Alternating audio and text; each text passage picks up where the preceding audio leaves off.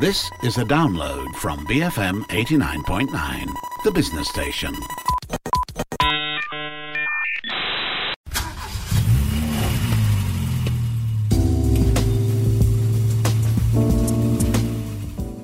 This is Cruise Control, the car show on BFM, and my name is Ali Johan. As usual, I'm joined tonight by my friend, our automotive specialist, Daniel Fernandez. Welcome, Daniel. Ooh, specialist. I like the sound of it. I'm not a specialist. I'm just someone who loves cars. Yeah, it's good to have you on. And as usual, a show in three parts. We got some new car launches, news about the new HR-V, the new Perodua Alza, all coming up. Later on in the show, we'll discuss what you should be doing with your old car sitting in your garage. And at the end of the show, a review of Mercedes EQA, their all-electric SUV. But before that, some news and car launches. Alright, so this is a significant arrival in the local car market. Honda's 2022 edition of the HR-V finally launched in Malaysia last week. The popular crossover comes with 3 engine options and 4 trim levels. Yeah, so this brand new HR-V comes after 7 years. I mean, you know, most cars come after 4 years, 5 years, but this is 7 years. And the reason for the 2-year additional delay was because of, we all know it, COVID, right? Yeah. So this Honda HR-V was supposed to come 2 years ago, but even though it was delayed by 2 years, the overwhelming response from Malaysians have been just, it's mind-blowing. I use the word mind-blowing because they've got 20,000 over bookings in just a couple of weeks. And Malaysia gets 4 variants. Now, Japan, its home country, gets 2 variants. They just get a normal aspirated and a hybrid. But in Malaysia, you get the turbocharged in 2 variants, a high spec and a low spec. The difference is just 5,000 ringgit. So I'm trying to figure out what is all that about, you know. And then you get the non-turbo, which is 114,000. So like I said, the non-turbo is 114,000, which is very close to the old HR-V price. Then you got the lower spec turbo, the E, which is 129. And then for 5,000 more at 134, you get the high spec turbo. But it's the electrified hybrid version, the eHEV in RS trim. RS trim is like Mercedes has AMG, BMW has M, Honda has RS, okay? So the RS trim comes in at 140,800. There's a lot of features on this car. It's better to just go to DSF and read all about it. There's a lot of new technology in this car. But the most important thing is Malaysians have fallen in love with this HR-V. And I'm trying to figure out, you know, why is it that the competitors don't have a product to immediately take this vehicle on? You got all the other manufacturers, you got the Japanese, you got the Koreans. They don't have something that can create this much of, you know, a stir in the market. You get what I mean? Yes. And especially with 4 variants comparing to just 2 variants in Japan, right? Yes. And I think the reason why they got these 4 variants, even though the price differences are very small, I can see, you know, like some people, you know, I can't really afford a HR-V, but never mind, I'll stretch it to get the base model. Mm. And, you know, at 114, actually, if you think about it for the size and the features that you get, and, you know, you still got a lot of safety features in the car, it's not that bad, you know. It's not that far off for someone to stretch their monthly payments just to get this vehicle. Yeah, we're expecting this to be really popular, seeing how well the previous version sold in Malaysia over the 7 years. Yes. And even the facelift edition last year also sold. But, Daniel, there might be some significant waiting time for the car if you go out and book them now. Yes, that's the surprising part, okay? And this is nothing to do with, you know, Honda being complacent. This is nothing to do with that. This is purely logistics issue, you know, parts issue, you know, COVID is still threatening certain areas. And then, of course, you got the supply chain, you know, because of the war and everything else. Mm. So on certain models, you can get it as fast, and I use the word as fast as 6 months. But the top version, you got to wait almost a year. Up to 10 months estimated waiting time. Yes. And I'm thinking to myself, you know, of course, Honda is trying to shorten that period. But I'm thinking to myself, if I go in to buy a car and they tell me, hey, brother, you have to wait, you know, 8 months, 10 months. I'm thinking, will I wait? The funny thing is Malaysians are waiting. People are willing to wait. People are still putting down their booking and saying, yes, I will wait.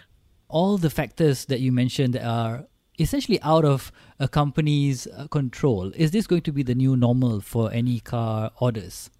Sad to say, right now, everybody is having the same problem. And we are going to be coming to that with the next car launch when we talk about it soon.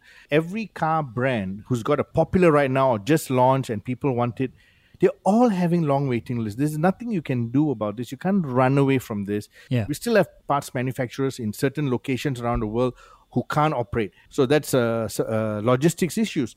So it's not going away. It's not going away. And I think, Malaysians are going to start getting used to this. And what is funny is you're starting to see more and more Malaysians willing to buy a car without test driving it. Anything in stock. Yes. So that is a bit of a strange thing for me. Now, more on the local front, Perodua have launched their 2022 version of the 7-seater MPV, the Alza. Right. And this just launched today, Daniel, right? Yes, just launched this morning. They had the whole management team from Toyota, and then they also had the big boss of Daihatsu Japan. Now, some of you might be understanding the significance of this, but if you don't understand this, let me explain. Daihatsu Japan is a technical partner for Perodua since day one. So their involvement with Perodua is very strong. There are a lot of Japanese engineers from Daihatsu sitting right here. A lot of vehicles that are sold by Perodua are actually done in collaboration with engineers and designers from Japan's Daihatsu. So for the boss from Japan to come over for this launch, it shows how important this vehicle is. Now, of course, a lot of people are going to say, hey, it's an Alza. What's so great? It's just another Perodua. It's not just that. This is a vehicle that middle class and lower middle class Malaysian aspire to own, It's a small MPV, it's compact, yet it's got seating for 7, it's got a lot of features. When I want to go and do all my adventure stuff or, when I want to take friends out or, when I go back to see my parents, at least I got a vehicle to take them and the neighbors out and my auntie and all that, This car is going to sell very well and I'll tell you why. They already got 30,000 bookings, my friend. This is the kind of response you get on a car like this. Awesome. Yeah, from the photos I'm looking at, the all-new Alza is now bigger, it's sportier, it's not as van-looking as it used to be, and it really is quite a nice car. Looking forward to seeing it on Malaysian roads. And moving on to some global automotive news, last week, Korean car makers Hyundai premiered another of its electric car, the Ioniq 6, and we were just getting excited about the Ioniq 5 in Malaysia, and already they're releasing more information about the second car. It's still without a launch date for now. It looks like what they're doing with the electric cars is on a league of its own. Yes. And that's what we can expect in the coming year and a half from Hyundai, the Ioniq 6, their second electric car. Another big global announcement is the 16th generation of Toyota Crown, which is a sedan that's been in the international market for over the last 50 years. The Crown name has actually been very famous around the world, but not Malaysia. There were units that came in, grey import, secondhand. Singapore used to sell some Crown. So, when end of life, some people used to bring them in. The Crown has always been around, but it's never been a popular car in Malaysia. It's always been one of those big luxury sedans that didn't make it in Malaysia simply because of the price structure. If you bring it to Malaysia, it'll be too expensive. Now, the last model Crown that was brought in by some grey importers, it's called the Crown Majesty. If you go to Japan, if you're lucky enough to go to Japan, you'll see it all over the place.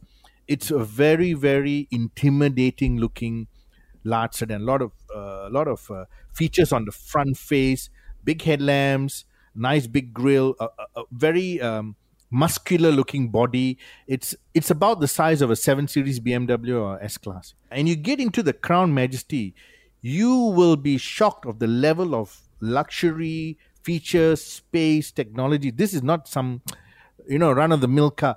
This is far further up the ladder than the Toyota Camry. You get what I mean? I see it. Yeah, it's a big car. Yeah. It's a big car and the features are just very, very impressive.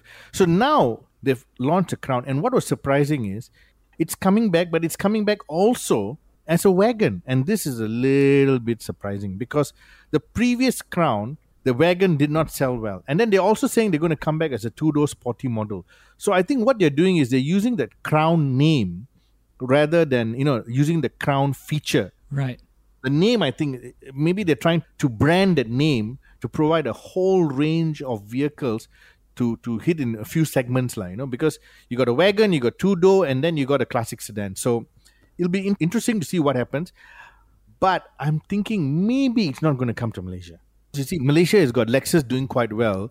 If you bring in the Crown, you've got a Toyota badge vehicle that's going to be priced very close to a Lexus. True, and I think kudos to Toyota because it could confuse consumers over the multitude of similar-looking cars with different brand names, right? Yes. I remember Toyota Crown being used as a taxi in Singapore. I rode in one. Exactly, yes. So now, four different versions. They've got the crossover type, the sporty two-door, classic sedan, and a wagon, which looks kind of futuristic as well. Yeah. Great-looking car. That's it, Toyota Crown, hitting 40 markets globally, but unfortunately not Malaysia. But would love to see it on Malaysian roads nonetheless.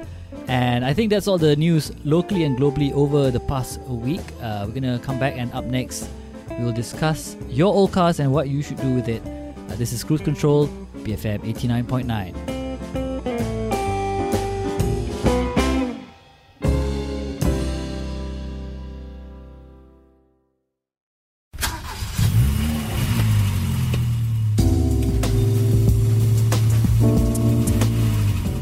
Thanks for sticking with us. It's Cruise Control with Ali and Daniel Fernandez tonight. And in this section of the show, Daniel will tell you what you should be doing with your old cars, if it's not in a working condition or if it's unused and dormant, because there's plenty of them that we see. Yeah, this was a very difficult article for me to do. And I'll say difficult not because of, writing, but when I went around looking at pictures, taking pictures of these old cars, every time I saw an old car, I said to myself, it's complete, it's not broken, it's not had an accident, it's just sitting there and rotting, Yeah. And in one day, I took almost 20 pictures of nice cars. Like you see, Nissan 350Z, there was an old Mercedes, a couple of old Protons, there was a Peugeot, an old Peugeot 205, SsangYong Rexton. I mean, a lot of these cars are actually, I would say, sensibly nice cars, not great cars. Some of them are, I want to have that in my garage. But people have left them idle now. Some were outside workshops. Some were just by the street. Some were sitting in condominium car parks, And when I asked the guards, what's the story of the car? Everybody doesn't know anything. But, as long as someone is paying for it, it's fine, the car park space. The one sitting outside the workshop, I spoke to the workshop owners. Two of the workshop owners, I actually happen to know them. So I said, what's going on? These cars have been here a long time. They said, well, the owner came in to repair, doesn't have the money. Another one was, owner came in to repair. I repaired the car and then he paid me some money. Then he said, I cannot continue to pay you. And then he said, just leave the car first, . Now, with our weather and, it's outside is not being secured and all that, you see small things starting to miss. People come and steal a trim, steal a light, steal a side view mirror, steal a badge, Now, I'm thinking to myself, if you don't have money to continue repairing your car or maintaining your car, why don't you just sell it, Some of these cars, for example, say now I owned a SsangYong Rexton. It's running well, there's no issue and everything else. But SsangYong is no longer represented in Malaysia. If I see a SsangYong Rexton, like the one in the picture on DSF, sitting aside of the road, I would like to go and buy it from the owner for spares. You know what I mean? Maybe trim parts, maybe interior plastic bits and all that. If the price is cheap enough, maybe I'll even talk to, go to the Facebook page of the SsangYong owner and say, okay, shall we all share and buy this? And then after that, we just, basi buruk the rest . Yeah, but what prices can we get from cars that are in these conditions though?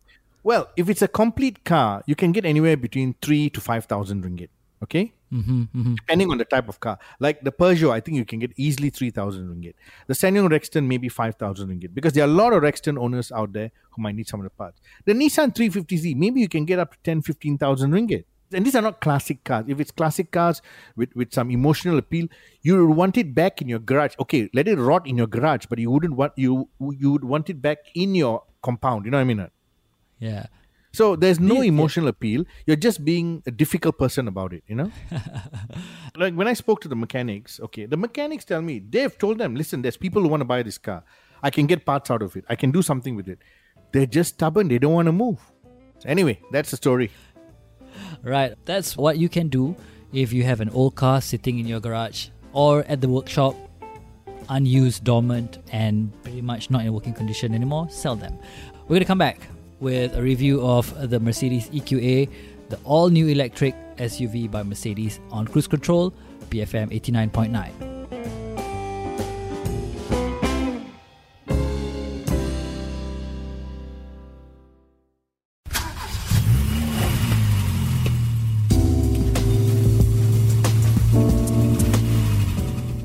BFM 89.9 is Cruise Control. I'm Ali Johan together with Daniel Fernandez tonight.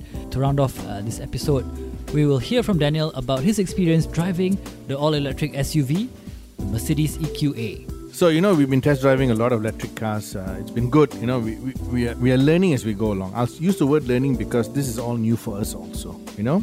You know, a lot of people come to us and say, oh, you know, I want to buy an electric car. Can you advise me? I said, listen, I'm not the best person for advice because I'm not going out there around the country and checking the charging infrastructure. But when I talk to people who are very passionate about electric cars, they are giving me a lot of information about charging infrastructure. They're telling me where you can charge, where you cannot charge, where are the fast chargers, where are the slow chargers, where are the chargers that work, where are the ones that don't work. They are documenting everything. The community is fantastic. The electric car community right now on Facebook and even the clubs, they are doing a fantastic job. And I applaud them because they take a lot of effort. Some of them even take a weekend off with their electric car and drive around the country as much as possible, looking for chargers, looking for opportunities to charge, looking for areas where they can wait while they charge, coming up with ideas and everything like that, which is great. So this time around, we drove the Mercedes EQA. They call it a compact SUV, but it's not small. So the EQA, in theory, is based on the Mercedes GLA. Right. So the GLA is its petrol version. In Malaysia, they sell the GLA 250 AMG line, the high spec, for about 280,000 ringgit. It's a fully equipped vehicle. It's got all the safety features, all the fancy new Mercedes, you know, screens and the great sound system and the handling and it's got what it's got and it's doing very well in terms of sales. But Mercedes knows that they have to move into the electric space. They know they have to start selling more electric cars. So they introduced the EQA. So the EQA is the full electric version of the GLA. That's the simplest way I can explain this car. When you drive it or when you look at the pictures, as you can see on DSF, it looks like a regular GLA. It does, yeah, with a different front grille, but yes, the shape. Exactly, GLA, it's just the front grille, yeah. And then, of course, you got the charging port at the side on the right-hand side of the car, which is where you open up into the fueling, you charge the car. So we got the car, we picked it up from Mercedes-Benz. It was already fully charged for us. We took it out and we drove it around. And the first thing we noticed about this electric car, and I have to mention it is not as quick on acceleration as the other electric cars we drove. If you remember, we always talk about how a lot of people get taken in by electric cars because the acceleration is super quick. You get 4 seconds, you get 5 seconds on an average SUV, electric-powered SUV, you know. But with the Mercedes, you don't get that kind of acceleration. It's good acceleration, but it's not like with the other brand. So the 0 to 100 acceleration is 8.9 seconds, which is about the same as with a petrol-driven version. So that's the first thing we noticed. But we said, never mind, we'll still drive it along and all that. And then even when we, you know, got out on the open highway, the mid-range torque is still good, but it's not like its competitors. Never mind. We drove around. We drove in the city. We went out at night, right to the heart of KL, just to see how whether, you know, you get this anxiety about the battery, you know, losing its juice as you're struggling in traffic jam. So when we went into the city at about 7 o'clock, it just so happens it started raining really heavy.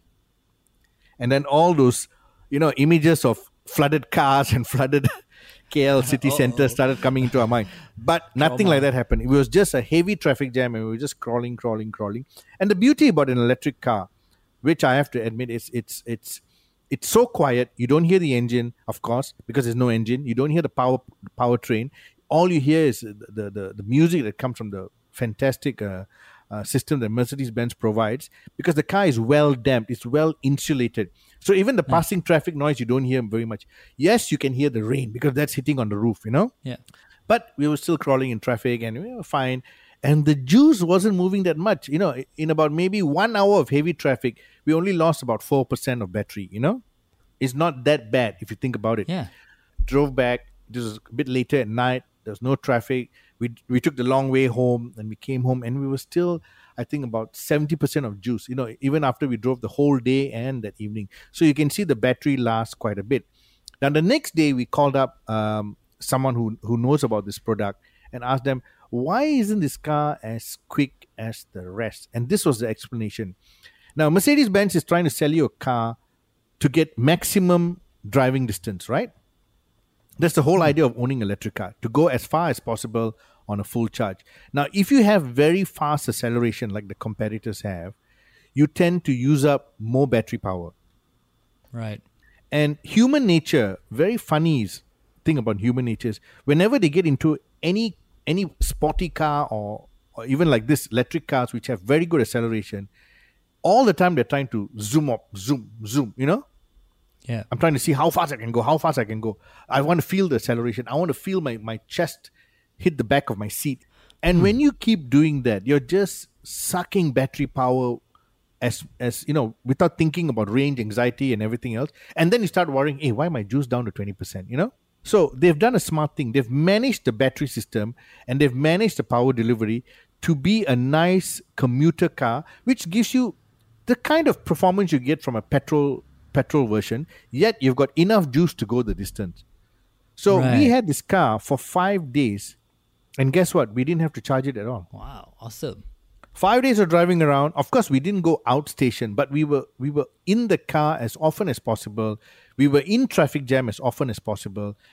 And 5 days, we had still 40% of battery power when we returned the car back to the Mercedes headquarters, you know? Yeah. So How much is this car? Okay, this car is priced at 278,000 ringgit. Now, you must understand, it's very close to the petrol version. Now, a lot of people say, oh, you know, electric car, no tax, why expensive? To start off with, electric cars are expensive because of the battery and the technology and the R&D costs, because they're still developing these battery technology cars, right? Yeah. So don't expect it to be cheap. Now, at 278,000, if you think about it, it's cheaper than buying a grey Recon Tesla, which hasn't got after sales and warranty like this car has got. This full electric car is fully covered by Mercedes-Benz Malaysia throughout its ownership, throughout its warranty period. You know, any software upgrade, any part upgrade, any, you know, defect or whatever, if it happens, you are fully covered. Because why? This is a high technology vehicle. Yes, running an electric car is much cheaper than running a petrol or diesel car, but you still have to worry about wear and tear. You know what I mean? Right. You still have to worry about things that might go wrong. You still have to worry, because why? Recently, Porsche had a big software upgrade for all its Taycans. 70 over Taycans around the world are having the software upgrade. Now, if you happen to buy a grey reconditioned Taycan, not an authorized one, how are you going to get a software upgrade? And you know, these cars are driven by a lot of software features. So, you know, like battery management, you know, how to save fuel, how to save battery, you know, keep your motor running better, keep your cabin filter, air conditioning system running better. All these are running by software that need updates. And then your navigation system needs updates. If you don't have all this coming from the authorized manufacturer, how are you going to keep your car running? So it's good to buy an authorized car. 278,000. First of all, you're getting the Mercedes badge. You're getting an electric car that will work perfectly well throughout its ownership, you know, warranty. And you've got a, I would say, quite a nice looking SUV. Now, the other thing before we end, I want to say this. If you're still worried about electric car ownership, you're still thinking, you know, what's going to happen after 3 years or 5 years or whatever.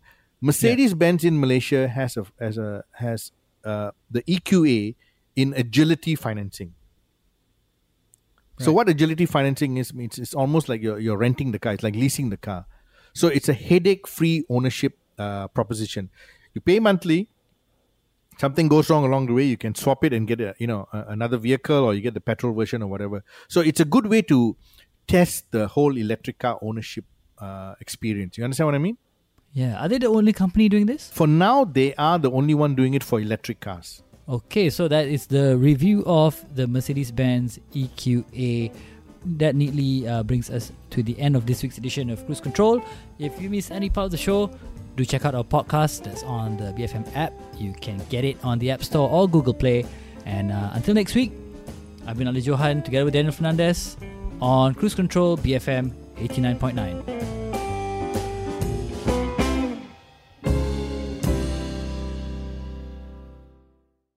Thank you for listening to this podcast.